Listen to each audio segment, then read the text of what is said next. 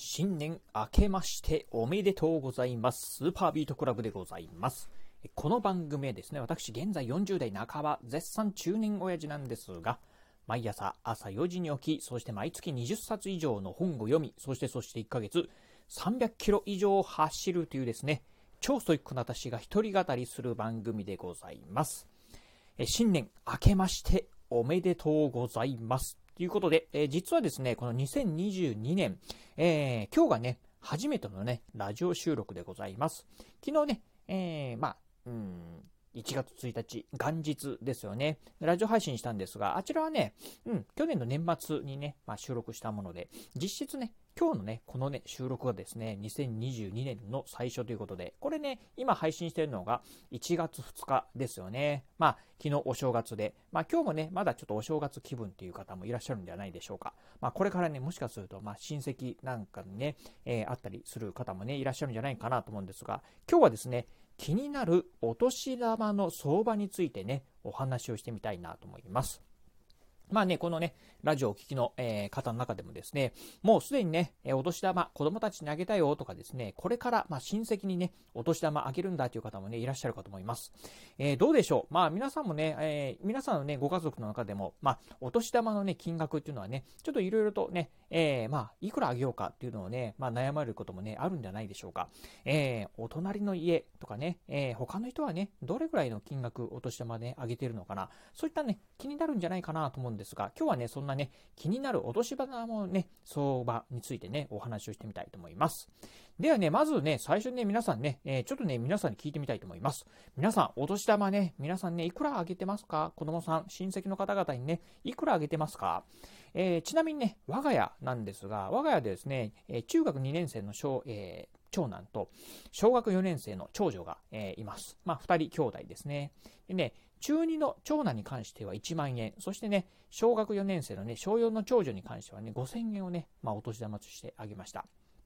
まあね、うちね、あの、ちょっとまあ特殊な事情って言いますか、あの、親戚がもともと少ないんですよね。うん、あの、私のね、えー、私の方の家系がですね、あの、えー、お袋の方が、まあ、あの、もともと一人っ子で、で、親父の方がですね、あの、うんと、三人兄弟なんですが、親父以外はですね、あの、子供が誰もいないということで、あの、まあ、親戚はむちゃくちゃ少ないんですよね。なので、まあ、お年玉自体がね、ほとんどちょっともらうことが、あの、私の方のね、家系の方が少ないというとことがあってですね、まあ、子供たちにもね、まあ、あと、うん、うちのね、子供たちにはね、普段ね、あの、小遣い、お小遣いなんかをね、あげてないので、まあ、お年玉の時ぐらいはですね、少しね、奮発してあげようかなと思ってですね、まあ、長男には、えー、中2の長男には1万 ,1 万円、そしてね、えー、小学4年生の長女には5000円をあげております。え、ちなみにですね、え親戚の子供たちに関しては、これはですね、まあ、あの、私のね、え私の方の家系は、ま、親戚はいないんですけど、あのまあ、うちの相方の方ですね、はですね、まあ親戚がいまして、この辺はね、まあ兄弟間でですね、紳士協定を結んでるみたいで、中学生、高校生に関しては一律5000円、そしてね、小学生に関してはね、一律3000円にしようというふうな形でね、なんどうやらね、紳士協定が決まっているようでございます。ちなみにね、皆さんね、おえー、ご自宅はね、まあいくらでね、され、ええー、お年玉あげていらっしゃいますでしょうか。えー、実はね、うん、私もね、この金額、まあ、えー、長男に1万円、そして長女には5000円のね、お年玉あげたんですが、これ果たしてね、この金額妥当なのかなというふうにね、ちょっと思った次第でございます。でね、まあ気になったんでね、いろいろとね、ネットで調べてますと、なんとですね、えー、まあね、えー、最近ね、やっぱりね、いろんなメディア、まあね、やっぱりいろいろとね、調査をされております。えー、昨年のね、年末にですね、熊本日日新聞で、うんとね、お年玉いくらあげてますかっていうね、アンケートをね、捉えたみたいなんですよね。その結果をね、ちょっとね、ご紹介すると、まずね、えー、未就学児よりね、まあ、小学生前にですね、まあ、幼稚園とか保育園のね、子供、えー、たちですよね、に関してはですね、うん、1000円っていうね、1000円台というのがね、圧倒的に多いそうでございます。そしてね、小学1年生から3年生というところなんですが、こちらはですね、まあ、2000円とかですね、1000円っていうね、金額がね、えー、まあ、全体のね、半分以上を占めております。そして、まあ、小学生もね、高学年、4年生から6年生になってきますと、3000円台っていうのがね、多いそうでございます。そして今度、中学生ですね。中学生になってくるとですね、えー、金額上がりまして5000円台というのがですね、まあ、全体の約半数を占めているようでございます。そして高校生ですね。高校生になってきますと、えー、今度はですね、まあ、金額はですね、やはりね、中学生と同じぐらいですか、えー、やはり5000円台というね、のが多いそうでございます。まあ、ちなみにね、え高校生でもですね、うん、1万円台というね、金額もね、まあ、あの、4割ぐらいをね、占めてるそうでございます。そして、大学生ですね。大学生になりますとですね、1万円台というのがね、多いそうでございます。また、まあ、大学生になってくると、3割ぐらいの方がですね、もう上げませんよっていう方もね、いらっしゃるそうでございます。まあ、そうですよね。大学生に関しても、例えば、まあ、えー、18、19、20歳ぐらいのね、まあ、年代の子は、まあ、お年玉あげてもよろしいのかなと思うんですが、まあね、成人してしまうとですね、逆にもうお年玉なんていらないでしょうっていうようなね、感じに、ね、なってくるのかなというところでは、この辺ね、まあ、金額、まあ、お年玉自体をね、上げるっていうところと、もうお年玉自体ね、上げないよっていうところね、えー、というところでね、こう分かれてくるのかなというところでございます。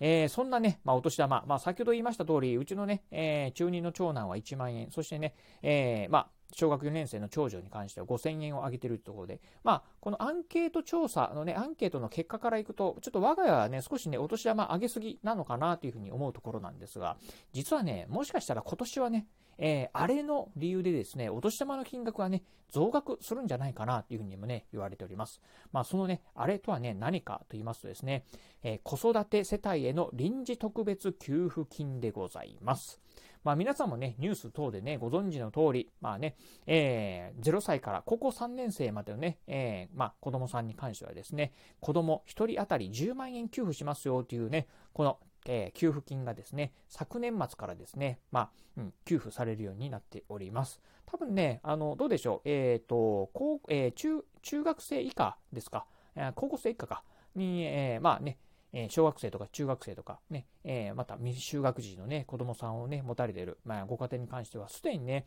まあ、もう、あのお金がね、入ってる可能性もあるかなと思うんですが、まあ、そんなね、特別、まあね、給付金っていうのがね、子供1人当たり10万円出ておりますんで、もしかすると、まあね、えー、子供たちもね、この給付金のことを知ってですね、まあ、お父さん、お母さん、ちょっとね、あの、給付金入ったんだから、まあ一部はね、ちょっとお年玉分でね、えー、上乗せしてよっていうね、お話なんかもね、もしかしたらね、ちょっとね、こういうね、ニュースにね、詳しい子供さんがね、いる家庭に関しては、そういったね、話題なんかもね、出てくるのかもしれないですよね。うん。当然ながらね、これね、子供に対してね、出てる、まあ、あの、お金でございます。まあ、あの、当然ね、このお金はね、えー、使う道っていうのは、まあ、親が決めるっていうところはあるんですが、まあ、そもそも子供に対して出てるということを考えると、まあ、子供がね、この給付金をね、一部、まあ、もらう権利はね、あるんじゃないかな。まあ、全額もらうというのはね、ダメなのかもしれませんが、まあ、ちょっとありえないかもしれないんですが、一部をもらう権利もあるっていうふうに考えるとですね、まあ、この10万円の1割だったりですね、あと5%ぐらい、まあね、もらうっていうところを考えると、もしかすると、今年のお年玉、若干ね、増額する必要があるのかなというところでございます。まあね、とは言いながら、このね、今ね、ラジオをね、配信しておりますが、おりますのが、1月2日でございます。まあね、この話を聞いてですね、聞いてしまうとですね、まあ、ちょっとね、お年玉増額しないといけないかなと思うんですが、もうね、すでにお年玉ね、上げてる、まあ、ご家庭に関しては、まあ、もう逃げ切ったみたいなもんですかね。うん。というところになってくるかなと思いますんで、まあ、一つね、まあ、今年、まあ、これからね、まあ、お年玉をね、自分の子供にね、あげようかなというふうに思ってる方はね、参考にしてみていただければなと思います。まあ、親戚に関してはね、この辺はね、ちょっと増額する必要はないかなと思うんでね、親戚の子供たちに関しては、まあね、ここは、うん、まあ、どうでしょう？さっき言ったね、まあ、あの、熊本日日新聞の、まあ、アンケートの結果ですよね、を参考にですね、まあ、一つ、あの、お年玉の金額ね、決めていただければなというふうに思うところでございます。はい、ということでね、まあ、今日のね、えー、お話に関しては、あの、私のね、ブログの方でも詳しく書いております。えー、このね、ブログのね、あのー、まあ、えー、URL に関しては、このね、え番組の概要欄の方にもね、リンクの方を貼っておきますので、もしね、興味ある方いらっしゃいましたら、ぜひね、ブログの方もチェックしてみていただければなというふうに思います。はい。ということで今日はですね、えー、気になるお年玉の相場についてお話をさせていただきました。えー、今日のお話、面白かったな、参考になったなと思いましたら、ぜひね、ラジオトークでお聞きの方、ハートマークや猫ちゃんマーク、そしてネギマークなんかありますよね。あの辺をね、ポチポチポチと押していただければなというふうに思います。またですね、お便りなんかもね、お待ちしております。我が家はね、えー、お年玉、ね、1万円あげましたよとかね、我が家3000円だけですよとかっていうね、一言コメントでも結構です。ぜひね、お便りいただければなというふうに思います。えー、そして最後、私ね、ツイッターもやっております。ツイッターの方はですね、このラジオの配信情報以外にも、あとね、YouTube だったりブログなんかも毎日配信更新しております。ラジオに YouTube にブログ、毎日配信更新情報なんかを Twitter の方でツイートしておりますので、ぜひよろしければ私の Twitter アカウントの方もフォローしていただければなというふうに思います。はい、ということで今日はこの辺でお話を終了いたします。今日もお聴きいただきましてありがとうございました。お疲れ様です。